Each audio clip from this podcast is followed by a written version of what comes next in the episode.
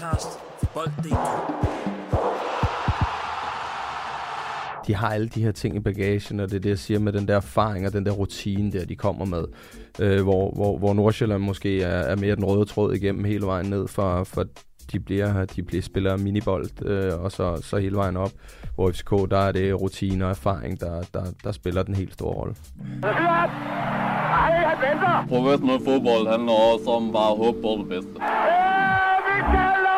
Hvis du sætter Martin Jørgensen helt op foran, så Brian og Michael ind, uh, ind midt for helt op foran, og Ebbe helt op foran. Det er genialt, det der! Og Kasper Dahlgaard. Helt op foran med ham også.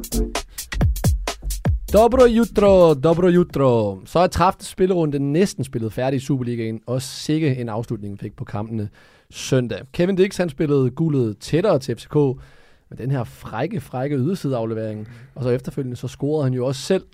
Men generelt så har det jo været en fuldstændig øh, ja, vanvittig og god uge for FCK, hvor de jo vinder først pokalfinalen, og nu øh, spiller sig tættere på guldet. Og det skal vi altså blandt andet vende i, øh, i dagens afsnit, hvor vi også skal tale om øh, hele det her slutspilsshow, der er i Superligaen. Fordi øh, kampene, der bliver spillet, de er jo nærmest øh, 6 kampe hver uge, så jeg vil gerne høre vores øh, ja, to medværter, som har prøvet det show, hvordan det, det må føles. Velkommen til lige på. Mit navn det er Sandus Basojevic, og velkommen til jer to, Lasse Forsgaard og Martin Spelman. Mange tak. Mange tak. Spelman, øh, en ugenlig update. Har I fået kolde fødder i øh, videre? Nej. Gør det bare lidt mere spændende. Men hvorfor? I kunne jo rykke op. Ja, det, øh, det er et godt spørgsmål. Vi har det hele i øh, vores hulehånd og et kvarter fra, fra suppen. Så, øhm, ja. så det var ikke sjovt. Jeg sad, så, så jeg sad og snakkede med mine holdkammerater, tror vi, vi sad i bussen eller et eller andet, hvor vi sad og snakkede om, at der kunne nok ikke være noget bedre end at rykke op på hjemmebane en torsdag. Der er helligdag. Altså, så rører man i byen torsdag, fredag og lørdag og fyrer den af. Men altså, omvendt, så hvis man, øh, hvis man lige når at føle det der pres, og det måske kan glippe igen, så kan det også føles endnu bedre, når det sandelig kommer. Men øh, jeg har lige et spørgsmål til dig, Spelman. Ja. Og jeg ved selvfølgelig, du skal tænke om, hvad du svarer. Men når man spiller den vigtigste kamp i sæsonen, på hjemmebane, presset er størst i hele sæsonen på det tidspunkt, med et kvarter tilbage. Det er den største kamp for, jeg har lyst til at sige, næsten alle spillere på jeres hold. Hvad tænker man så, når man tager sin mest rutinerede spiller ud med et kvarter igen? Altså, og der, der, der må jeg lige fortælle, hvad jeg vil gøre som træner. Jeg vil sige, hvis jeg havde min mest rutinerede spiller på banen i den situation, så skulle han nærmest have brækket begge ben, før jeg tog ham ud. Og nu skal du selvfølgelig tænke dig rigtig godt om, hvad du siger. Per Frans. Jamen, øh, det var selvfølgelig noget, jeg selv var forholdsvis irriteret over. Øh, både i situationen, men der, der holder man selvfølgelig minen. Man fører 1-0 på hjemmebane, der er fuld, øh, fuld hus på lægterne. Øhm, men øh, når farsignalet øh, begynder at, at vise sig frem derinde, og, og de laver det ene mål, og så efterfølgende det andet, så, øh, så kan man godt blive en lille smule øh, ærgerlig over, øh, over situationen. Og, og det var selvfølgelig også noget, der gjorde, at jeg lå, øh, lå vågen hele natten og, og havde en masse spørgsmål, jeg skulle have stillet dagen efter, for jeg forstod heller ikke det valg, der blev, blev taget der. Øhm, nu har jeg spillet højre bakke et par gange i år. Vi har holdt nullet en, en fem kampe, tror jeg, ud af seks. Og, øh, og mit første nederlag i 2023 kom, øh, kom mod Vejle. 1-0-kampen. Øhm, ellers så... Øh, og det våger jeg at tro på har noget at gøre med den rutine erfaring, man, man kan bidrage med den ro omkring øh, med, med spillerne derinde. Så, øh, så, så det er klart, at jeg havde da set mig selv øh, spille, øh, spille den kamp øh, helt til, til ende. Men spændende, hvordan er det nu? Fordi at nu kan I jo godt mærke presset også. Nu vinder Sønderjysk over jer, og ånder er lige i nakken. Nu er det sådan lidt en anden situation. I har jo, ikke, I har jo en hel sæson ikke haft noget tab, Nej. fordi I har overrasket. Og hvis I jo ender med at rykke op, så er det jo en vanvittig. Men nu kan I jo lige pludselig begynde at mærke presset. Der må også være noget psykologisk, der har vendt jer om for jer. Ja, 100 procent. Øhm, men vi har stået i det her rigtig, rigtig mange gange. Øh, og med 6-7 runder tilbage, var det også sådan noget 7 point, 4 point. Man kunne have kommet op på 9 eller 10 points forspring. Så det har været sådan her, siden vi startede slutspillet. Og Sønderjyske har, altså, de har haft så meget stolpe ind, at det gør helt ondt. Så hver gang man har tænkt, Nå, jamen, nu, nu får vi lige den der, den der gave der, den der foræring der, hvor man selv lige får en fri weekend, så har de, øh, så har de lavet et eller andet helt vanvittigt, eller haft en... 5-4 hele Ja, eller en dommerkendelse med sig, eller også spillet De har godt, også noget i altså. Nykøbing. Er det ikke dem, der har i Nykøbing også øh, i efteråret? Hvor de bagud 3-1 Jo, i Jo. Jo, jo, jo, jo, jo, 89. jo, minut, og så... går der langt tilbage. Helt. Så er vi, så er vi, så er vi, er helt ude af grave, men, men bare, bare Ja, alene for i, i, i foråret i, i år. Men nej, jeg, jeg, jeg, jeg tror ikke, vi hele vores, øh, ja, begge vores sæson for den sags skyld, har vist, at vi har bounced back hver gang, vi har haft et, et, et nederlag. Så det vælger jeg også at tro på nu. Vi skal, der er mange stjerner, der skal, der skal, der skal ramme på linje for, at øh, den går galt for os, eller går godt for dem. Altså, ja. vi må ikke vinde en fodboldkamp, og de skal. Øh, ja. Ikke nødvendigvis vinde begge to, men, øh, men højst tænkeligt. Øh, Lad os se, hvor det, hvor det bliver henad, men i hvert fald øh, velkommen til lige på åbenbart en podcast om første division. mange tak.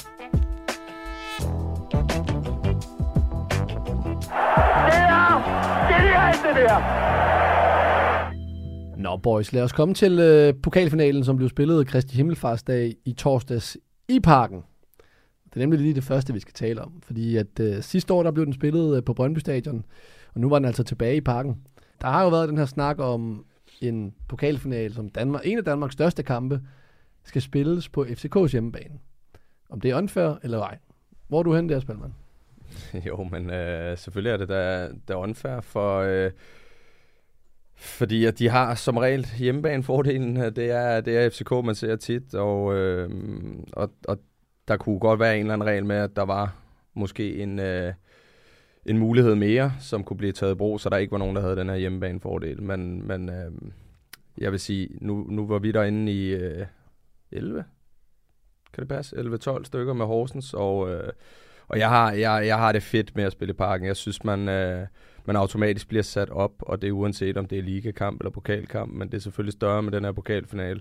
Og komme ind i parken, det burde være nok til at kunne, øh, kunne give det der ekstra boost der, og presse må om nogen også være på, på FCK, når de spiller på hjemmebane. Men Lasse, er det ikke også bare den her følelse af, at man ved, at pokalturneringen er en turnering, hvor alle landets klubber deltager, og til sidst der er der den her gulderåde, med, med parken, som Spilman siger, det største stadion. Der er også noget historie. Man har set så mange pokalfinaler blive spillet i parken, så man ved, at alt det, man har måske har set øh, i tv som barn og i ens ungdomsår osv., så lige pludselig står man der selv, at det ikke er den samme følelse, man kan genskabe, hvis det er, at det er øh, på Casa Arena eller øh, altså i Aarhus, som der findes jo rigtig mange gode stadion, men det er bare ikke den samme følelse. Nej, altså jeg synes, det er færdigt, det, det er der, og jeg synes, der er nogle ting, hvor det er fint at bevare historien. Jeg tror også, at jeg ville synes, det var mærkeligt, hvis det ikke var i parken.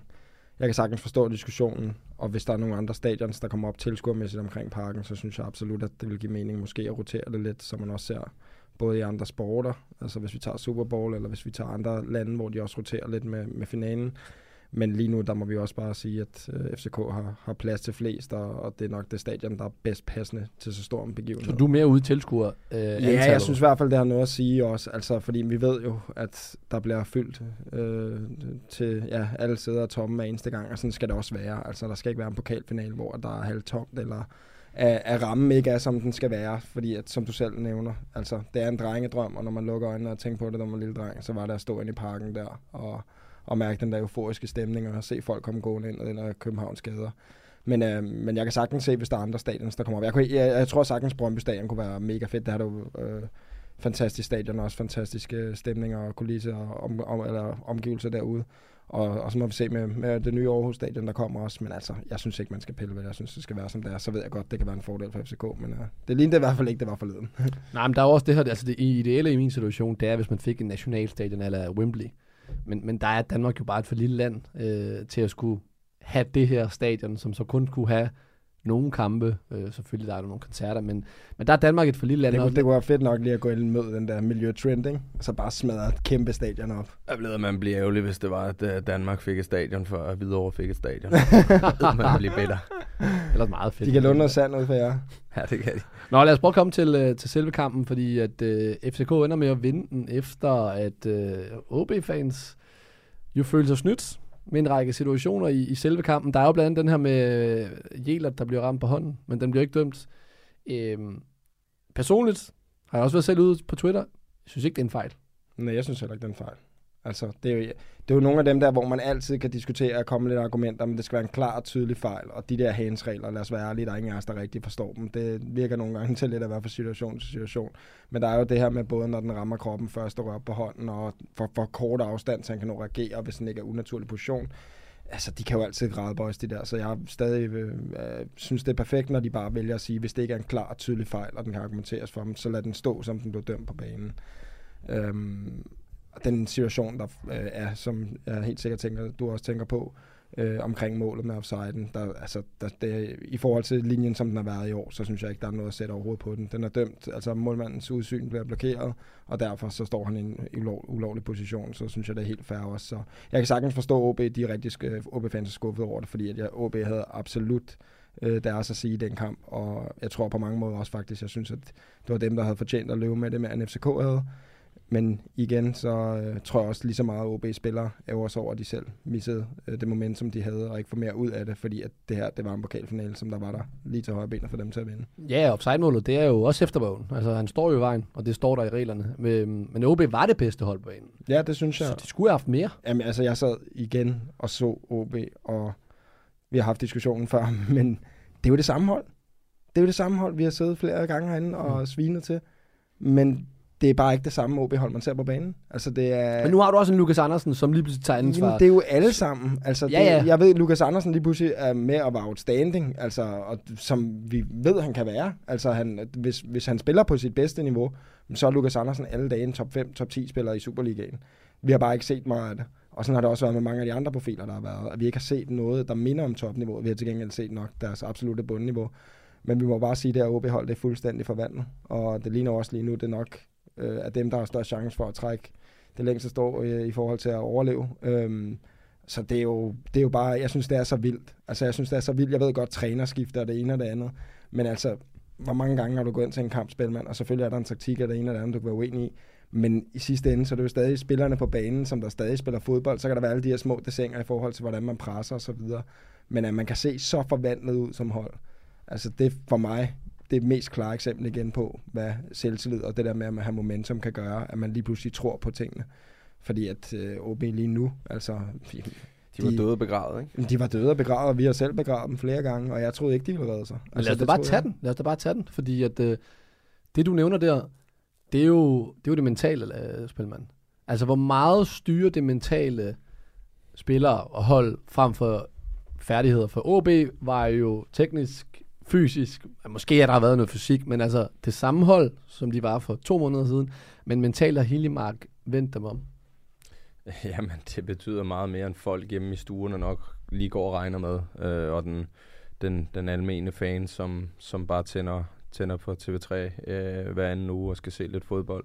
Det er, det er kolossalt mange ting, som, som fylder hos en spiller. Øhm, det, kan være, det kan være ting i pressen, det kan være ting, der bliver, bliver skrevet privat. Det, øh, det kan være, at man har brændt et straffe. Øhm, nu, er det, nu er det som hold, øh, hvor man har, har tabt nogle kampe også, som Lasse siger, hvor man egentlig har været bedst og, og, og skulle have haft mere ud af det. Øhm, dem har der været rigtig mange kampe af i år, hvor, hvor de egentlig har, har spillet god fodbold, men, men ikke været, været det hold, som var mest effektiv, og så har de måske stadigvæk tabt 2 eller 3-0.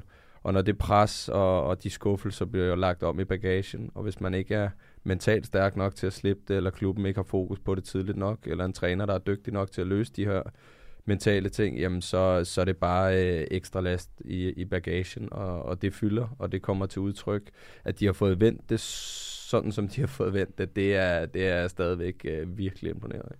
Du ved, jeg mediterer, Lasse. Ja, Man skal træne den mentale muskel. det er det. Jeg, jeg har, Og den er lige så vigtig Altså, I som ved- den I fysiske. ved, I ved, jeg er verdensmester i at komme med rigtig dårlige eksempler, så her kommer jeg igen. Det er jo lidt ligesom, når man står på 5 meter vippen deroppe, og man, øh, man hopper ud, og det sidste spring, man lige har haft, det var en maveplasker. Og det gør så ondt. Næste gang man kommer ud, så er det altså hånden for, for næsen, så med næseklemme, og så snegler man sig lige ud. Men når du har lavet det 20 gange i streg, og den er lykkes, så begynder man jo at lave salto og alt muligt. Så bliver man overmodet. Så kan man det hele lige pludselig. Så endnu en dårlig eksempel for bogen. Jeg har mange af dem, så jeg tænker Jeg lige... prøver at finde, jeg prøver at finde sammenhæng- sammenhængen nu. Selvtillid, selvtillid. Ja, men det betyder bare ja. sindssygt meget. Hvis vi prøver at komme med det her med, med OB-fansen, de var efter kampen utilfredse med, med Dommer Sundberg, og generelt så kan man høre på folk, at de, øh, nu når jeg siger folk og høre, jeg kan læse nogle steder på Twitter, nogle gange tager man Twitter for at være en virkelighed. Men man kan læse nogle steder, øh, at folk ofte, nogen folk mener, at kendelser ofte går FCK's vej, når det er, der bliver spillet i parken. Nu var det en pokalfinale. Det her med, at store hold kan påvirke dommer, og det har vi også set i udlandet. Altså, der har også været øh, situationer med Real Barca og, og, og dommerkendelser der. Men hvordan har I det? Nu har I spillet i parken begge to. Vi snakker om, at det er en, øh, en stor, den største klub i Danmark på hjemmebane, når I har mødt dem. Har I haft følelsen af, at dommeren har været ufrivilligt med dem? Altså forstår du, når jeg siger med jeg, dem? jeg, vil- jeg, vil, jeg, Spørg lige, de har verdens, lidt... spørg, lige, spørg lige verdens mest bedre mand. Ja, de, de, Så kom. de har, de har øh, som oftest en lille smule øh, fordel. Lidt, øh, lidt længere snor. Ja. Øhm, og der bliver måske øh, til tider fløjtet lidt hurtigere til dem. I mange af de kampe, jeg har været ude for, har jeg selvfølgelig selv følt det også, når man kommer som et lille hold, øh, Horsens eller OB, og, og det er måske guldet, der bliver spillet om. Øh, de point, de skal have med i hus. Jamen, øh, så, så, har man, så har man haft følelsen, og, øh, og det er jo faktisk ikke kun en følelse, jeg har haft, men er jo noget, der bliver snakket om. Ja, ofte, men, Mm. men det er der blevet nævnt et par gange for mange klubber. Hvad tror du, Øhm, det skyldes? Fordi at det er jo ikke sådan, at Sundberg står op torsdag morgen i sin seng, og så tænker, nu skal jeg ind og dømme Det ved du ikke. den største kamp i min karriere. Nej. Nu dømmer jeg mod OB. Nej, jeg, jeg, tror heller, jeg tror heller ikke, det er sådan, men der er, der er det her pres for tilskuere, der er den her kulisse, det er en, det er en stor mark, det er et stort hold, altså det er, man skal, man skal sat med at være lavet noget specielt. Jeg har også øh, respekt for, for mange af de dommer, der skal ud og dømme de her kampe her, for du, du skal virkelig være lavet noget specielt, for du ved, den, det, det er nemmere at lige give dem 2% mere, end at komme til at, at tage 2% fra dem i en eller anden afgørende situation, der så koster dem guldet. Mm. Øhm, jeg siger ikke, det er det, men, men, men, men jeg, har, jeg har præcis den Men samme har du oplevet noget? Ikke noget, ikke noget. Ikke sådan, hvor du tænker, Nej, nej, nej, men nej, det er jo, det er jo flere situationer, det er jo over mange sæsoner, øh, at man altid har haft den der, når man så står derovre. Og det, det, det kan også hurtigt blive noget, noget tudeprins, fordi de har løbet med guldet så mange gange, at øh, alle de andre, de øh, bitcher og whiner over det. Men, men, men jeg har aldrig, desværre aldrig været i nærheden øh, af det guld. Øh, så så jeg, jeg har i hvert fald ikke, ikke øh, det kort i spil, øh, men, men har stået derovre og følt, og jeg har... Øh, altså, jeg har, også haft det, jeg har også haft det så sent som i den her sæson, når man har mødt Vejle, hvor, Mm. mm. øh, hvor, hvor de, de, de ryger sgu lidt i bogen på de der, de der tricks der. De er, de er jo klogere end øh, mange af de andre hold i, i ligaen. De har jo det der professionelle.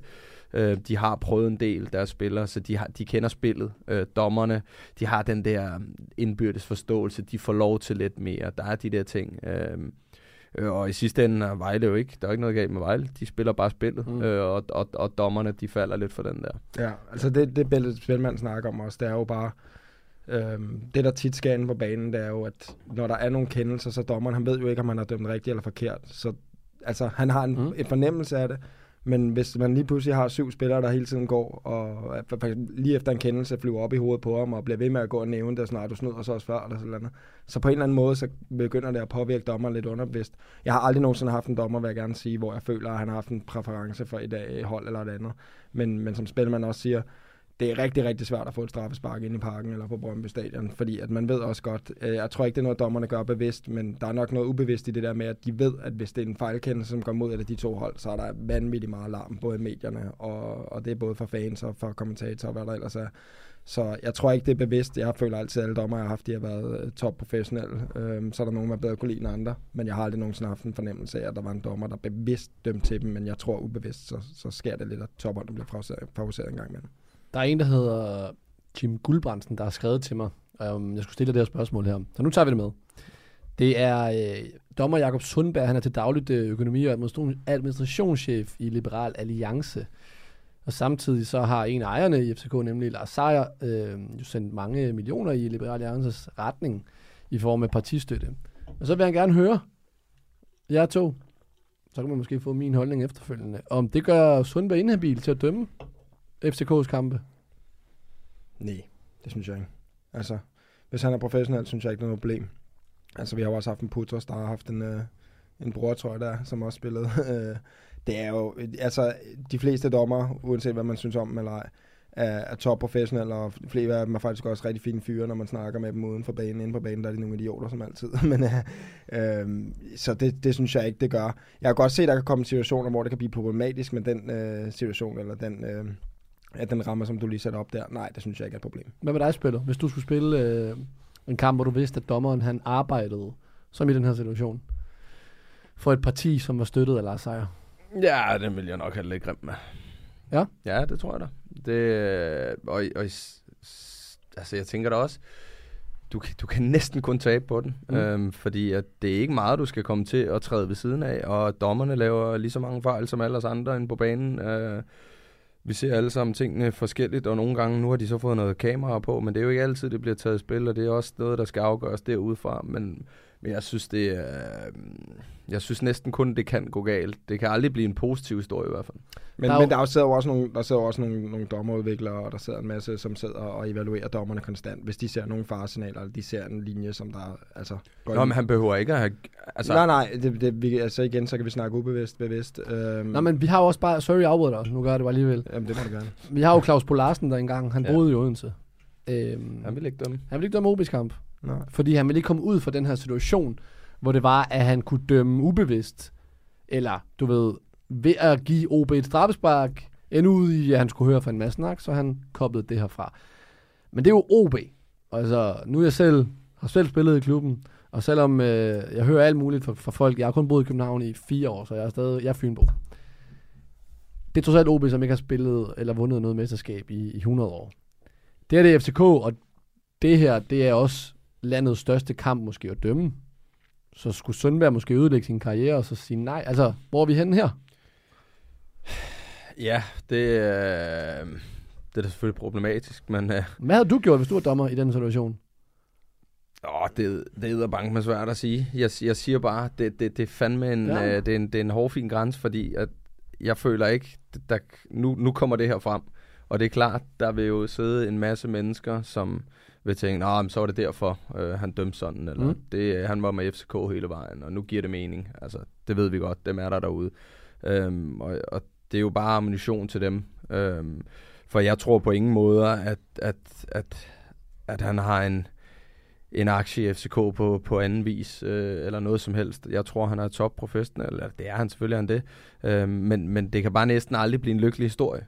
Derfor tror jeg hellere, man må kalde den, øh, hvis du spørger mig, fordi at, at hver eneste gang, han skal dømme FCK for nu af, så, øh, så kan han næsten kun træde ved siden af, og så vil det hurtigt være et fokuspunkt. Han må, sgu, han må melde sig ud og melde sig ind i enhedslisten. Der er altså ikke nogen præferencer for fodboldhold der. Træk sig. Det holder vel med alle, gør de ikke det? Dem, dem der bare Jo, vinder, så er de med dem. Det skal bare blive uafgjort lige igen. Ja, præcis. Men er vi så ikke ude i sådan en problemstilling, hvor, som opstår i dansk fodbold, fordi at dommerne ikke er fuldtids? Jo, det kan det jo Jo, blandt jo. andet være. Altså, jeg synes der Altså. også, altså, jeg ved ikke, øh, altså, det er måske lige, øh, normalt vil jeg aldrig nogensinde gå op i, hvad andre folk stemt, øh, men selvfølgelig er det klart, når han er med i partiet, så kan jeg sagtens se, ligesom Spelman siger, det er en situation, hvor at man altid vil gå hive den der frem, uanset hvor professionel han er. Så på den måde er det problematisk, men jeg kan sagtens forstå ham, man står og kan få sit øh, livskamp, Ja. og selvfølgelig skal han tage den. Så hvis, hvis der skulle have været en beslutning om at holde ham ude af dem, så skulle der være taget nogle andre. Men igen, så vil de også nærmest indirekte sige til ham, at han ikke var professionel nok til at håndtere det. Så det er bare en problematisk situation, som selvfølgelig opstår grund af hans parti øh, medlemskab. Jeg har det også sådan lidt, altså der er alle dommer bor jo i en eller anden by, så de har jo en eller anden tilknytning Ja. til et eller andet sted, og så kan man jo altid finde Ja, noget ja. frem. Ja, ja. Hvis det er, at der er røde lamper, så er det klart. Du skal ikke sætte mig til at dømme dem en Lyngby-kamp i hvert fald. Der kan jeg godt fortælle dig. Så er der fire straffe til Lyngby. Ja, den er... kommer der nok heller ikke. Nej, det kan jeg ikke. Lad os lige, Bare nu har vi vendt øh, alt det her rundt om kampen, men øh, for bare at tage OB, de, øh, jamen, synes du, de, altså, Jeg synes, OB var bedre. så det var ikke den fortjente vinder? Nej, det synes jeg ikke. Altså, men igen, det var stadig en tættere kamp til, at man kunne argumentere for begge hold. Det var ikke, fordi OB var klart bedre, men jeg synes, OB var bedre. Det er jo lidt ligesom mange af kampene, vi har set her på det seneste, været, hvor begge hold har sine perioder.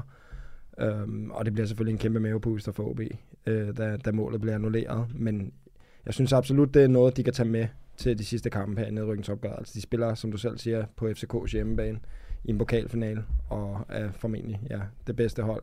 Så derfor så er det selvfølgelig brændærgerligt, fordi det er en drengedrøm for mange af dem. Det kunne man også se for en Lukas Andersen, der hvad det betød, altså at, at, at gå glip af den øh, oplevelse, det kunne have været at vinde der. Men øh, de kan absolut øh, gå derfra med oprejst panden og være stolte af dem selv. FCK, de er åbenbart ikke det bedste hold på banen. Nej, det synes jeg heller ikke, de var. Øh, men alligevel så vinder de jo. Og jeg var også ude at skrive på Twitter, at, at øh, det kendetegner jo også et mesterskabshold, at man på dårlige dage kan vinde kampe. Og sådan generelt i den her periode her, hvor, hvor den værste kliché i nærmest fodbold, det her med, at det er finaler hver uge, for det er det ikke. Men vigtige kampe hver uge, at nu har formået de igen i søndags at vinde øh, på hjemmebane over AGF også. Hvad siger det om dem?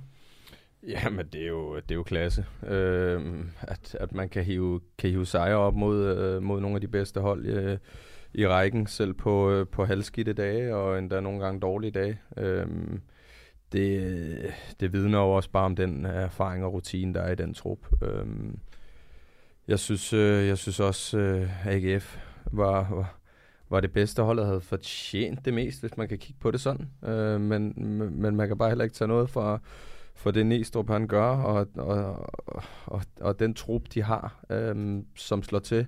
Jamen, øh, ene og alene føler jeg jo, at det er, det er Kevin Dix, der, der, der, der vender hele butikken for dem. Det er, det, det er en forsvarsspiller, der går ind øh, og har, har siddet meget på bænken og måske været en lille smule ude af truppen i, i tid og utid. Men han går bare ind, og så, så griber han bare stokken, og så, så lægger han den ene øh, sukkerball efter den anden og krydder det lige med et mål også. Det, øh, det, det bevidner bare om den klasse, de har derinde. Jeg er simpelthen stor forbruger af bold.dk og fodboldnyheder hver eneste dag og sidder og sluger alt det der råt, råt, råt, sluger alt bold.dk, råt, stor forbruger af bold.dk, bold.dk, råt. Nå, lad os komme til quizzen. Og her er der jo en lille besked fra vores producer Mathias øh, til at starte med, fordi at øh, der skulle godt nok være mange fejl i den her quiz her. og i sidste uge, der var der øh, endnu en fejl i quizzen. Det var der en del af mennesker, der var mærket, som har skrevet til mig. Det, det fortæller meget om en person, at han skal sidde og hænge en, en holdkammerat ud. Her. Ja, det gør jeg i min karriere. det er fair. Så, øh, og spørgsmålet i sidste uge var jo det her med, hvornår øh, Hvidovre sidst spillede i, øh, i Superligaen. Og der kunne man åbenbart ikke svare 90'erne. Nå, Lasse var, var jo sikker på, at det var 80'erne. Ja, ja. Nej, men jeg sagde bare, at der var tre valgmuligheder. 80'erne, Ja, ja, ja. jeg vidste, at min far spillede for videre i 80'erne. Ja, det men der fik, jeg fik mange beskeder fra folk, der havde skrevet, at øh, de kunne simpelthen huske, at de havde været på stadion til en eller anden kamp, og så nævner de kampen. Og, Ja. øhm, De spillede i hvert fald i 80'erne, men de spillede ikke i 70'erne. Ja. Kan vi konkludere det, Spilman? Så dit De svar var i forkert, 90'erne. uanset hvad. okay, det var derfor, du havde... Du har, Jeg kunne ikke svare det jo. Du svarede 70'erne, fordi Jeg kunne ikke 90'erne svare det. Var der, kæft, men, du men, men dermed også sagt, jeg aner ikke, om quizzen i dag er rigtig eller forkert. Nej, det er Hvis jeg lotteri. vinder sådan Det er noget. lotteri. Så øh, man kan sige, at øh, hvis der er en, der finder en fejl i quizzen i dag, så, skal man, øh, så får man en gave af Mathias. Man skal bare skrive til ham på øh, 62 74 75 68. Så er der altså gave fra ham. Og i sidste uge, der var der en, øh, en gave til en, øh, til en heldig. Nu er der en anden. Så nu må vi se, hvad vi, hvad vi er ude i. I dag der handler det om at spolere mesterskabsdrømmen. Kampen mellem AGF og FCK, den bølgede jo øh, frem og tilbage. Men det endte jo med, at FCK de slukkede AGF's mesterskabsdrømmen i stedet for at antænde et øh, aarhusiansk guldhåb. Så spørgsmålet er, ja, det er jo så bare det, I skal finde ud af nu her. Ja. Slukket mesterskabsdrømmen. jeg, jeg blev lidt forvirret der, men okay. Vil du have straffen først? Jamen, jeg skal lige... Ja, nå, men så på plads. fortsæt. Slukket Undskyld, mesterskabsdrømmen. jeg skal jeg afbryde igen. Vi skal have fundet ud af jeres øh, gåsøjne straffe. Jamen, jeg vil gerne øh, komme med en rigtig god ind, synes jeg selv. Og så kan du sagtens kopiere den, for det er det, du plejer at gøre jo. Men, øh, Okay, det er første gang, du kommer med noget, men jeg glæder mig. Jeg vil gerne have, at du nævner øh, af alle dem, du har spillet sammen med. Den spiller, du helst vil med på en bytur. Den spiller, som du helst vil have med i en slåskamp. Og den spiller, du helst vil have, skal date din søster. Fiktiv søster, jeg ved ikke, om du har en søster. Så den spiller, du helst har vil jeg, have med på en bytur, af dem, du har spillet sammen med. Den, du helst vil have med i en slåskamp. Og den, som øh, du helst vil have, skulle date din søster, hvis det var. Den kan du tænke over. Det er jo som regel dig, der taber. Han behøver, han behøver ikke nævne, hvad jeg skal. Spillo, hvad... Jamen, jeg tænker bare, vi kører lige med den her for nu. Ja, okay. så, så venter vi og ser. Hvis jeg overrasker, så kommer der en straf. Det, det, det, det siger en mand kun, som ikke har forberedt en straf. Ja. Nej, det gør det ikke. Nå, lad os køre til quizzen. Jeg spiller du bagud med Ja. øh, 8-4, så hvem skal starte? Jeg tager den bare. Du tager den bare. Hold øh, ørerne åbne derude, fordi der kan jo være fejl i quizzen. Nå, spørgsmål nummer et. Kjartan Finn Bogason, han scorede det sidste mål til 2-2 i kampen mod øh, Brøndby den 18. maj 2018 i næst sidste spillerunde, der holdt Brøndby fra at vinde øh, mesterskabet i den her sæson. Eller i den sæson. Hvem scorede det første mål for Horsens i den kamp? Var det Jonas Boring? Var det Finn Bogason, eller var det et selvmål af Arda Judy? Nå, det ved du, kan jeg Nej, overhovedet ikke. Nå. Jeg kan slet ikke huske det. Altså, jeg... Jeg er nogle gange i chok over jer to. Det er at se, jo. Men så vi har andre ting i vores liv, Sandro. Boring stoppede med at score i 16, tror jeg. Hvad passer det ikke? 12. 12. Skud ud til dig, Jonas. så nu er han, nu er han nede på 50-50. Åh, jeg er fandme tæt på at sige øh, own goal. Men jeg, jeg, jeg kører med Finn. Finn. Det, Nå, Finn tænkte, Bare Okay. Ja, det er fordi, jeg tænkte, øh, ja, okay, godt, cool. Er du sikker? Laver du mig nu? Jeg kører med den, for helvede. Selvfølgelig var det der Finn Bogason. Han er jo den mest hadet mand i... Øh, Ja, ja. Som scorede to mål til, til sidst. Det er rigtigt. Korrekt øh, spillet. Flot. Pis. 1-0. Skal du til at finde på en, på en straf. Kopier. Spørgsmål nummer to, øh, Fossen. Det er, hvilket stadion er også kendt som Hjalte Park? What the fuck? Ja, det kan kun være Brøndby Stadion, da han scorer i Jamen, der er tre valgmuligheder. Mm. Ceres Park, Parken eller Brøndby Stadion. Brøndby Stadion. Jamen, øh, producer Mathias han har skrevet, at det er Brøndby Stadion. Hvor- Hvorfor? Ja, fordi Hjalte på Nørgaard scorer i 93 minutter. Han scorede nemlig øh, i øh, så 18. napper juni de på- napper 2003. de mesterskab for Brøndby. Jeg har aldrig hørt, er det sådan, der er drengene bare har derhjemme? Vi kalder det Hjalte Hjalte Park. Stærkt. Jamen, Ja. den øh, 1-1. Og Det er helt overrasket. Jeg har aldrig prøvet at tage det tredje spørgsmål. Ja, vi prøver. Nå, I kender det. Det er Ikke golden hvor vi har goal. gættet rigtigt begge to i hvert fald, så er det fordi, vi har gættet forkert, vi kommer til. Det er golden goal. I kender reglerne. Hvis man svarer forkert, så går den pointet til, øh, til den anden. Spørgsmål nummer tre er... Mogens Krog scorede et ikonisk mål for Brøndby den 12. maj 1996, hvor han hætter bolden ind til 3-3. I hvilken by blev målet scoret? Var det i København, i Aalborg eller i Aarhus? Aalborg. Vil du svare? Nej. Det er jo ligegyldigt. Ja, ja, det er det. Det er desværre forkert, det er Aarhus. Mod AGF, som Brøndby de to mesterskabet fra i den der Jeg har også sagt øh, OB. Nå, fedt. Hvis det Først er det der, der får straf. Men øh, ja, det tager vi til sidst, ikke? Så er vi til sidst. Har du travlt? Men indtil nu, vejret er bra, gården er bra, Morten er bra, hotellet bra, internet fungerer. Selv jeg, som er en gammel mand, tykker, at man, jeg sover godt i sengen. Nå, 50-50. Ingenting at beklage sig over. Ja, det havde været OB eller Aarhus. Ja, selvfølgelig. Nå, lad os komme til det her. Det, FCK var søndag foran 2-0 i parken, og så lignede det jo, at de havde punkteret AGF's øh, gulddrømmen. Så kom de bagud, og så til sidst så vandt de altså alligevel. Og samtidig så spillede øh, Viborg jo samme aften 1-1 mod Brøndby og punkterede altså deres egen gulddrømme. Og I det næste stykke tid, der skal vi altså lige vende hele den her situation om, øh, om de to slutspil her. Og det, der sker i Superligaen med slutspil og uden. Øh, for vi er jo gået fra den her struktur for nogle år siden, hvor det hed helt almindeligt. Og der er nogle mennesker, der kalder det her mesterskab generelt for et billigt mesterskab. Lasse, hvordan har du det med det? Jamen, jeg synes i hvert fald ikke, vi ser et dominerende mesterhold. Jeg synes, vi ser øh, forskellige aspiranter, som alle sammen kan slå hinanden på kryds og tværs. Om det så er et tegn på, at Superligaen er super stærk, og der er rigtig mange stærke tophold, eller det er fordi, at der mangler den her mastodont, som der plejer at være. Jeg tror mest på, det det sidste. Fordi at hvis vi kigger på pointsnittet, så er det jo ikke noget prangende i forhold til, hvad vi har set tidligere i Superligaen. Men vi må også øh, rose øh, Viborg og AGF for at have løftet sig helt vildt. Altså, vi kan ikke underkende blandt andet de stimer, de begge to har haft øh, i, i perioder af sæsonen, hvor de øh, har haft, jeg ved ikke, hvor mange kampe, hvor de øh, er gået uden nederlag. Så, og AGF specielt her på det seneste har været helt vanvittigt. Altså, det var et hold, jeg øh, ville give øh, under 0,001 chance for at vinde mesterskabet for 10 runder siden. Men man må bare tage hatten af for det stykke arbejde, de har gjort deroppe. Og jeg tror, at den bustur hjem, det er måske en historisk bustur, øh, de har efter FCK-kampen her. Fordi jeg tror ikke, du kan finde mange øh, busture på vej hjem, som der har været dårligere stemning i, for de ved jo godt, at mesterskabet det er glippet nu. Og øhm, de må have en anden følelse af, at de var så tæt på at tage røven på hele lortet. Mm. Og jeg kan sagtens forstå, at de er vanvittigt skuffet, fordi jeg synes faktisk i den kamp her også, at øh, AGF var det bedste hold. Lidt ligesom OB var det i pokalfinalen.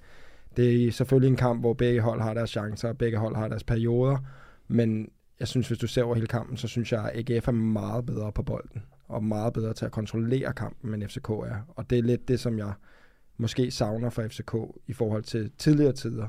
Det er den der evne til at kontrollere en kamp og dominere en kamp, hvor man tænker, øh, det er tydeligt at se, der det er FCK's hjemmebane, og det er et mobilt sted at spille, men det har vi bare set flere tegn på i år. Det har det ikke været. Altså alle hold kan være med derinde også. Men øh, til sidst viser FCK jo også bare klassen. Altså det er nogle fantastiske mål. De laver til sidst øh, Dix, der, der sniger sig hele vejen med op i boksen på det sidste mål, og inden det, der laver han en assist, som er fuldstændig vanvittig. Altså det er top, top, top niveau, og det er jo også bare kendetegnende for, for som der blev sagt tidligere med, med FCK's trup, det er, at nogle af de spillere, som måske ikke gjorde nogen figurer nærmest overhovedet for et par runder siden, eller whatever, lige pludselig så er det dem, der kommer ind og, og afgør det. Nu ser vi også en, en Goncalves, som også altså lige pludselig begynder at score mål. Nu ved jeg godt, nogle af dem på straffespark, men den skal jo stadig ind, og presset er enormt. Så jeg synes jo også, et eller andet sted, selvom vi kan snakke lidt om FCK og måske har haft heldet på deres side, så er det også et udtryk for den kvalitet, de har hele vejen rundt i truppen, at de alligevel ender med at hive sejrene hjem i de her kampe. Er det budgettet, der vinder? Er det netop det her, hvor det er, at, at FCK har det større budget end andre? Så selvom at de har et, øh, ja, det er jo vel nærmest et helt hold ude på grund af skader, så formår de alligevel at køre kampe hjem. Det er klart, budgettet har selvfølgelig øh, en, en indvirkning, men på den anden side, så har vi også siddet og snakket om et, et Nordsjælland-hold, hvor det er DNA. Øh, de kan sætte hvem som helst ind i den her trup her, og så, øh, så, er, det, så er det bare copy-paste. Det er bare den måde, de er, de er, er skolet på, øhm, og, og selvfølgelig også hentet ind på FCK. Det er selvfølgelig nogle tårnhøje lønninger, nogle, øh, nogle store stjerner, men, men, men, men, men FC har også bare det er historien, de har alle de her ting i bagagen, og det er det, jeg siger med den der erfaring og den der rutine der, de kommer med øh, hvor, hvor, hvor Nordsjælland måske er, er mere den røde tråd igennem hele vejen ned, for, for de bliver, de bliver spiller minibold, øh, og så, så hele vejen op. Hvor FCK, der er det rutine og erfaring, der, der, der spiller den helt store rolle. Men hvordan, hvordan har I det overhovedet med den her struktur, der er i Superligaen? Hvor at det inddeles efter 22 runder, så man har en deadline efter 22 runder, og et pres, der allerede er efter 22 runder, om du lykkes eller ej. Jeg, jeg synes, det er fedt. Jeg kan sagtens se, at det er problematisk i forhold til flere ting. I forhold til øh, det her med, at man kan have nogle hold, som ikke rigtig har noget at spille om øh, både i, i topspillet, dem der ligger i bunden, altså øh, Randers Brøndby som eksempel, for eksempel, altså Brøndby er stadig noget at spille om, men chancen er meget lille, og så har du for eksempel et Midtjylland-hold, der ligger i bundspillet, som ikke rigtig noget at spille men, for. Men, men, men, de men, har men, vel, men de har vel Europaspil? Altså, det ja, er ikke ja, rigtigt, det, altså, nej, det har de ikke helt, men altså, forstår mig ret, det er ikke fordi, det er de kampe, vi sidder fuldstændig øh, du ved, lige med fast til skærmen for at sidde og se, om Midtjylland de får muligheden for at spille den der ene kamp om Europa. Men, men det, der er det spændende, når, når sæsonen slutter, det er kampen om, hvem der rykker ned, og kampen om, hvem der vinder mesterskabet. Og der må vi jo bare sige, at år har det været helt fantastisk. Uh, nu er Silkeborg godt nok væk fra det der nedrykningsdrama nu, men, men vi havde fire hold til inden den her runde. Både i, i forhold til, hvem der rykker ned, og hvem der rykker op, og de møder hinanden på kryds og tværs. Altså, der, man føler jo ikke, der er en kamp, man har lyst til at gå glip af i fjernsynet. Altså, det er jo så nervepirrende for spillerne, for fans, og, og jeg, jeg kan tage mig selv i at sidde og se kampe, med to hold, som normalt ikke ville være en... Altså, lad mig sige det sådan. Jeg kunne godt finde andre ting, der var sjovere, måske noget Playstation eller andet, men, men, men jeg sidder og føler, at det her det er kampe, jeg skal se. Fordi det er så spændende, og det er så nervepirrende at se, hvordan spillerne reagerer, og st- mærke stemningen. Altså, det er jo, det er jo slutspilstemning for helvede. Altså, uanset om det er den ene eller den anden ende. Jeg synes, jeg synes det er fantastisk for formatet. Jeg synes, det, jeg synes det, i år har i hvert fald været en kæmpe sejr for det. Så jeg er kæmpe tilhænger af det. Øhm, så er der alt det her også i forhold til det der med topscore og sådan noget. Det bliver problematisk, fordi at lige pludselig har der nogle bundspillere, der spiller mod dårlige hold, som kan med at få topscore titlen, jeg ved det godt, men for mig der er det fede ved en sæsonafslutning, det er at se, øh, hvem der kan vinde mesterskabet, hvem der rykker ned, og det får vi perfekt leveret med det her format, så jeg synes, det er super fint. Men, men vil toppen ikke også være spændende, hvis det var, at man havde en lige turnering? Fordi at ved en lige turnering skulle de jo stadigvæk, altså kampene skulle jo stadigvæk spille, det er jo ikke fordi, man forkorter turneringen på nogen måder. Det er vel bare de her 6 points kampe nu her, der, der afgør, der rykker rigtig meget. Jamen, jamen jeg er jo på... Øh, nu, nu spillede jeg jo selv dengang, da, da det var tre kampe. Det var jo... Øh, det var jo øh, Ja, og det du mener med tre kampe, det er, at man mødte det samme hold tre gange. Ja, og fik du så som... Ja, nu var jeg i Horsens i den tid. Jamen, fik du så FCK over i parken to gange, og din øh, direkte konkurrent Lyngby, lad os sige, mm, de, de fik dem to gange på hjemmebane. Det, det var jo var en kæmpe, Ja kæmpe fordel at have. Øh, og, og de der lodtrækninger der, det var, det, jamen, det var bare unfair hele vejen. Jeg var også med ind over de der snakke, da det var, der begyndte at, at, snakke det nye system med... Øh, med nedrykning og træ og playoffs-kampe og alt det der. Øhm, det er klart, det, det, det, var, det var ligaen ikke stor nok til. Øh, men jeg, jeg synes egentlig, det her, det, det er fint. Jeg synes, det har været sindssygt spændende igen i år. Altså, det havde jeg ikke fundet i dag, så der ligget fire, øh, der kunne, der kunne slås med om guldet. Øhm, jeg, jeg, jeg ser ikke som udgangspunkt, der er noget galt med den struktur, vi har nu. Men presser det ikke lidt øh, holdene til, at altså, vi har jo set masser af sæsoner i alle ligaer i verden, hvor det er, at hold, for eksempel FC Midtjylland i, i Superligaen i år, starter skidt. Men det er jo ikke unormalt, at hold starter skidt. Liverpool, Premier League. Godt eksempel. Hvis, Liverpool, hvis Premier League skulle have været inddelt på en eller anden måde, så kunne Liverpool godt have endt i en, øh, i en form for nedrykningsspil. Men de kan jo godt kæmpe sig op. Midtjylland har ikke haft muligheden for at kunne kæmpe sig op. Jeg kan sagtens se argumentet, men da sæsonen starter, der er det lige for alle hold. Alle ved, hvad vilkårene er. Så jeg Ja, det er jo ikke unfair. Nej, jeg kan sagtens se, hvad du mener. Altså, vi kan, jeg synes, vi kan konkludere, at der er ikke nogen af formaterne, der er perfekte. Hvis du vælger at gå med at have øh, 12 hold i Superligaen, så synes jeg, at det her er det bedste format. Hvis vi havde øh, 18 eller 20 hold, så synes jeg, det havde været bedre at have formatet, hvor det bare er to gange hver, fordi at Mm. det er, giver mening så, altså at alle møder hinanden to gange. Du ville jo ikke kunne have et playoff-format, hvor alle møder hinanden to gange, og så playoff efter. Altså så er det været alt for mange kampe på en sæson. Så så længe man vælger at holde 12 øh, hold i Superligaen, så synes jeg, det her det, er det. Men er 12 så er det rigtige? Ja, jeg synes, nu prøvede man det, hvor der var flere hold. Hvor 10. nu var det, var det ja, 10. Du er på 10 spil. Ja, Hvorfor? fordi jeg synes ikke, øh, når, når, når vi har de normale øh, sæsoner, hvor øh, der ligger en, en to førerhold og, og tager, øh, tager størstedelen af pointene, øh, så er der altid nogen nede i bunden, der ikke er i nærheden af noget. Nu øh, har vi snakket Fossers barndomsklub, som, som altså, har gjort det formidabelt og lige haft nogle matchbolde, som jeg også talte om, men men inden alt det her, der var det ikke mange point, der var der. Mm. Øhm, og, og det er det, jeg mener med, der, der, der bliver det, det bliver for tyndt. De, mm. de bliver måske også lidt reddet af, at, øh, øh, skal ikke tage noget fra dem, men, men at de er i den del, og ikke, og ikke møder de store hold. Øhm, fordi det, det, der kommer også noget fairness der, når de møder hinanden indbyrdes. Derfor begynder man måske også at få point, fordi man møder nogle mindre gode hold Mm. øh, på papiret. Men man er også selv mindre god jo. Lige præcis, men, men jeg, jeg tror bare, at nu har vi prøvet at skrue den op til, til, til, til 14 hold, og det, det, det er vi ikke gode nok til. Og, og 12, det, det tror jeg er en fin balance, men jeg tror, der vil komme endnu flere øh, fede kampe med, med 10 hold. Men på 10 hold i Superligaen, så vil dit hold som Hvidovre have det det sværere med at skulle rykke op i landets bedste række. Fordi så vil du jo for eksempel i år, hvis man tager Horsens, sige, tager man Horsens med ned og Lyngby med ned, så har du jo lige pludselig de, de to at veje. Jamen jeg siger Det bare, er jo så, konsekvensen. ja, men så har du jo lidt længere fra de her, øh, lad os bare kalde det en overalt, det er det jo, hvis I rykker op.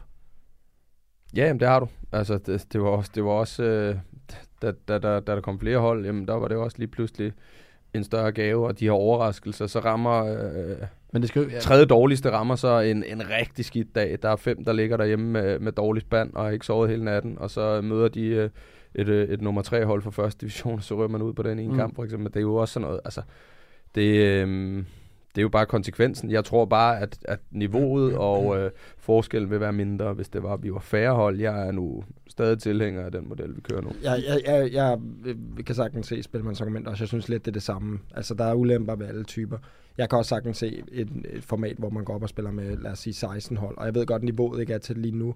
Men jeg synes, hvis man skal gå, gå den vej, så bliver man nødt til at gå over den længere årrække, sådan så nogle af holdene når at etablere sig, de når at få alle de forskellige faciliteter i forhold til ungdomsrækkerne, og økonomien ligesom begynder at komme med ind, begynder at få flere sponsorer. Det er ikke sådan noget, man kan gøre til et treårsprojekt. Altså du kan ikke lige pludselig gøre videre til en, en fast del af Superligaen på tre år. Det bliver man nødt til at have længere tid til, og jeg synes, i, med det indtog, vi har set af udlandske spillere i Superligaen, så er det jo tydeligt at se, at det ikke behøver kun at være danske spillere, der Mm. skal udgøre Superligaen. Så derfor så er der masser af spillere at vælge imellem. Men hvis man skulle gå den vej, så skulle det være over en lang årrække. Men altså, jeg tror både dem, der har lavet formatet, og dem, der er i det med divisionsforening og så videre, sådan noget, de er super tilfredse med det. Så, men, men det er en interessant diskussion, fordi jeg synes, der er argumenter for og imod for, for alle de Men forskellige. vil man ikke udvande produktet? Nu spiller du i, nu spiller du i, i første divisionsspil, mand. med de hold, der render rundt i første division. Altså vil man ikke udvande produktet Superligaen, hvis det var, man hæv... Øh, hvor mange hold var det, du snakkede om? 16. 16, så man skal have fire med ekstra op. Så det, det ville så være Sønderjyske, Vejle, jer og... Hvem ligger fire? Og dem det Vendsyssel. Vendsyssel? Vendsyssel måske. Vendsyssel. Ja. Og skulle hive dem op. Jo, men, men så, så tror jeg igen, så skal man ind og pille noget helt andet. Så skal du hele opbygningen af, med tv-penge og alle de her ting Ja. ja. her. Så skal vi ind og lege med sådan noget, så der bliver en mere fairness, øh, så det bliver mere som amerikansk sport. At, at, at de her ting bliver delt mere ligeligt ud, og der, der kommer, så skal vi jo lave en fuldstændig øh, ja, omrokering i strukturen, synes jeg, øh, hvis man skal have flere hold med, for det er niveauet ikke nu. Øh, men det er klart, for de flere penge, og de kommer op, jamen så kan de lige pludselig godt lege med. Så kan du Mm. godt se, så er der ikke langt for altså, Viborg og AGF op til Ja, FCK, hvor, hvor stor forskel der er budgetmæssigt der.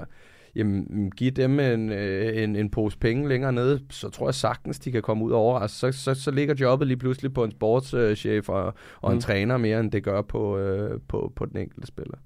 Ja, og der kan også være noget med noget talentudvikling, at, at flere unge spillere får muligheden for at kunne komme op og spille på et højere niveau. Men ja, jeg vil sige, at min egen holdning er også til, at, at måske 12, som vi er på nu her, det, det er det perfekte tal, og ellers vil ja. jeg faktisk heller ikke gå højere op. Men der er jo også hele den her øh, situation med Midtjylland, for eksempel i nedrykningsspillet, som øh, ligger på den syvende plads, har øh, fire point ned til OB, som lige pludselig kan træde ind i Europa ved at vinde det dårlige nedrykningsspil.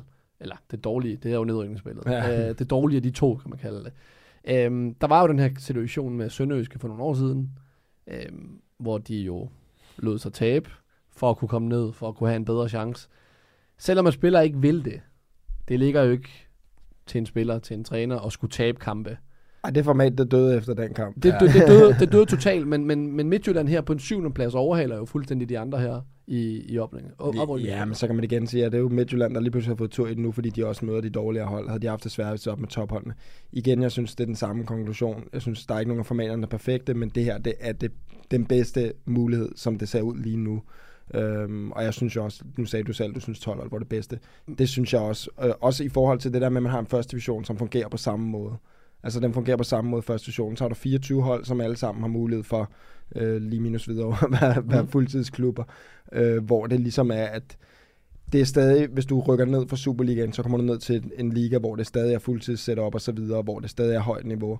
Så derfor føler jeg også, at have 24 hold i de to øverste rækker, det er det rigtige. Øh, og jeg kan høre, at du skal til at sige noget. Så. Nej, nej, nej, men det er jo bare, fordi jeg sidder, jeg, jeg sidder og prøver sådan at gennemgå sådan helt, øh, hvordan, hvordan strukturen er sat op. Jeg, jeg synes bare ikke, det er fair, at syveren skal have den her øh, Nej. mulighed for at Nej, gå nej. overhale.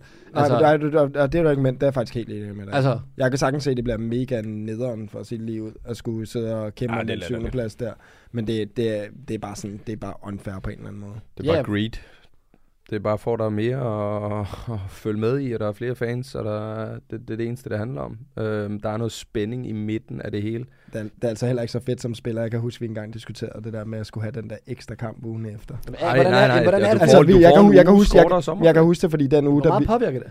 Jamen, altså, det, du, vil jo, du vil jo selvfølgelig, når du spiller om Europa, så er du ligeglad med, at du får en uges mindre ferie, eller den bliver udskudt. Det er da fuldstændig flint. Ja, hvis du ligger på syvende pladsen. Ja, jeg enig. Men jeg kan huske, fordi vi, vi har jo den sæson, hvor vi vinder bronze med Lyngby, hvor vi skal spille i Midtjylland. Og vi ved jo, hvis vi taber den kamp, så bliver vi nummer 4. Og så skal vi spille den ekstra kamp der. Så vi havde altså, vi gik ind til en kamp, hvor inden så havde vi jordens største fest på vej hjem i bussen, og var sikre på Europakval. Eller også så skulle vi spille En uge kunne- mindre ferie. eller også så kunne vi risikere at miste hele en uge efter, og skulle træne ja. uge mere. Ikke? Altså for fruen derhjemme, hun er allerede i gang med at afbestille øh, Gran Canaria-billetterne. Ikke? Og så lige pludselig skal man spille en eller anden kamp mod nummer 7 Ja. om Europa. Ja. Det er sindssygt. Altså sådan, det, nej, slet det. det er Men det er egentlig sjovt at tænke på, fordi hvis man kigger for eksempel på Brøndbys projekt med Jesper Sørensen derude, det kunne måske have gavnet ham bedre at komme i et nedrykningsspil. Altså jo, jeg ved godt, det er ikke tale om, man søger altid om at opnå det største og bedst mulige.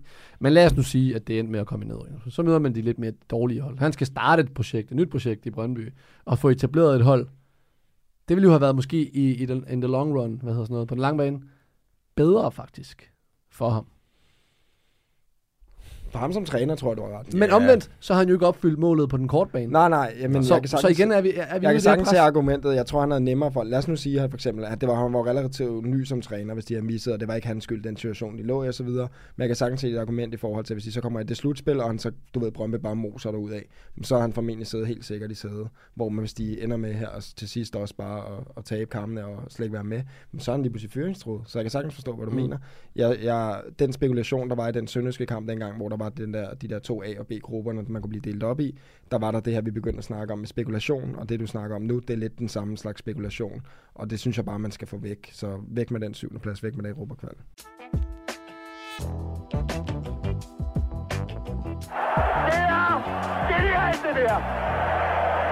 Vi er nået til vejs ende, men øh, det er jo altid ens betydende med, at vi skal have straffen. Jeg tænker, vi skal, vi skal have noget for... Nu ved jeg, du har været lidt af en øh, festabe, og det var DKBN t-shirten op. Abercrombie and. Fitch. Ugens look på DKB gang, Ja, ja, ja, ja. Har du haft det? Det var lidt. Nå, jeg tænker for sådan, vi skal have en... Øh, simpelthen den fedeste afslutningstur, du har været på. Oh, den fedeste. Der skal, jeg der elsker skal også, lidt, at du giver ham nu. Så først han har øh, et halvt sekund til at tænke sig om. Ej, det ved man godt. Den ligger jo lige til højre benet. Du Jo, ved jo godt, hvad... Og så hvad, peger du på det venstre ben i klasse. Nej, jeg peger på dit højre. Nå, Jamen altså, det, der har været et par stykker, altså der er jo ikke nogen tvivl om, at hvis man, hvis man øh, klarer øh, at undgå at rykke ned i Superligaen, og hvis man ender med at rykke op på første division, så er det en kæmpe fest øh, uden lige. Og øh, det bliver nok et halvkedeligt svar det her, fordi at både turen hjem fra Vendsyssel af, hvor at vi øh, i de der playoff-kampe ender med at redde os i Superligaen, og øh, da, vi, da vi ender med at slå Midtjylland øh, og vinde bronze. Jeg kan vidderligt stort set intet huske for de afslutningsfester, så det fortæller rigtig meget om, hvordan at, øh, det er gået. Men øh, jeg kan huske, jeg tror det er efter Midtjylland øh, afslutningsturen. Altså, som jeg husker det, der sover halvdelen af bussen efter en time, da vi kommer op, fordi vi alle sammen er så stive allerede. Og David Nielsen, han øh, er jo altså fuldstændig op at ringe. Men øh, det ender med, at vi kommer tilbage i klubben, hvor der er en masse Lyngby-fans, og som jeg husker det, så er det første, vi gør, da vi kommer op, det er, at alle hopper op og står i underbukser på bordene og danser og går amok og så videre. Og det, det ender med, at folk øh, sover nede i, i øh, omklædningsrummet og så videre. Men øh, jeg får forvildet mig hjem med, med min kæreste heldigvis. og, øh, og så står jeg op næste morgen, og jeg kan ikke huske noget overhovedet. Altså jeg kan ingenting huske overhovedet. Og så viser hun mig en, øh, en video, hvor at, øh, jeg har hoppet ud af taxaen på et tidspunkt, fordi at jeg tror, da vi kommer ned til, hvor vi bor, at der tror jeg, at vi er inde i byen. Så jeg går jo og leder efter natklubben og prøver at komme ind jo. Og så skal jeg tisse på et tidspunkt, og, og tisser i bukserne. For at tage cowboybukserne ned, men får ikke taget underbukserne af. Og så kommer jeg ellers den der, og det er jo lyst morgen udenfor. Altså, der er jo lyst, og folk er nogen, der er på, nogen på vej på arbejde og så videre. Men jeg ser bare en video, hun har gået og filmet mig bagfra, som fluen på væggen. Og jeg kommer vræltende op af, af trappen og ind i elevatoren og så videre, og ligger mig fladt ned. Og så falder jeg i søvn der, og jeg gider ikke gå ud af den. Uh, altså hun får hedet mig ud, og jeg kommer, kommer heldigvis ind i seng og så videre. Og så, så dagen efter, som det jo er, så skammer man sig over sådan noget. Men der er, gør man alligevel det. Ja, det gør man, og jeg har desværre flere af de ture, men det er heldigvis, fordi vi har haft noget at fejre, men øh, jeg, jeg må ærligt indrømme, det er den forkerte taber, den her dyst, fordi jeg kan vidderligt næsten intet huske, fordi at vi har drukket så sanseløst stive, så jeg er ked af at skuffe folk derude, men øh, Jeg tror, en, en Lasse Forsgaard, der var helt nede af skravbunden, det er nok det tætteste, vi kommer. tror, det bedste, det er jo, at øh, din kæreste, det er jo så din kommende kone, Ja, så hun må virkelig være glad for dig. ja hun var i hvert fald rigtig stolt lige der, det er jeg helt sikker på. Julie, Ja, det er en virkelig sød kæreste. ja. hun, hun ville stadig have mig bagefter, ikke? Skud ud til dig, Julie. Fedt. Jamen, uh, boys, vi er nået til, uh, til vejs ende. Vi har en optagelse igen i næste uge. Det er sådan umiddelbart den sidste. I hvert fald for dig, Spilmand, fordi at, uh, Ja, I kan jo rykke op i Superligaen. Ja, så mener du ikke, jeg kan snakke om min øh, kongolegaer derude? Nej, men vi- der er jo det her lige være på, øh, lige på, hvad hedder sådan noget? Det er jo et curse. Men øh, Bækman rykker op efter at have været med. Du rykker op efter at have været med. Men øh, nu må vi jo se om... Øh, Hvad skal I Om- to? ja, hvad, hvad skal vi? Der er jo ikke, øh, det er jo ikke sikkert, at, at lige på det fortsætter. Nej, må vi se. Men uh, det har i hvert fald været sjovt, og det har været fedt, at lytterne har været, uh, været med os og været super engageret og påpeget hver eneste gang, Mathias har lavet fejl. Det har været, det har været super. Men nej, vi må se, hvad fremtiden bringer. Altså, I skal ikke være overrasket, hvis I ser mig sidde til Tour de France øh, med på sidelinjen dernede, så jeg, jeg, jeg kan meget i mange genrer, så nej. Det, øh, det, har været, det har været fedt, så længe det var. Nu må vi se, hvad der sker, nu ekstra bliver overtaget. Så der, der bliver lavet en brømme på os. Der er kommet nogle store ejere nu, og så må vi jo se, vores fremtid ligger i deres hænder, men øh, ja, fremtiden er stadig lys. Indtil da, boys. Vi ses, og til jer derude, hasta la vista. Du lytter til et program fra Bold.dk, og hvis du kan lide, hvad du har hørt, så husk at trykke abonner. Og så tak, fordi du lyttede med.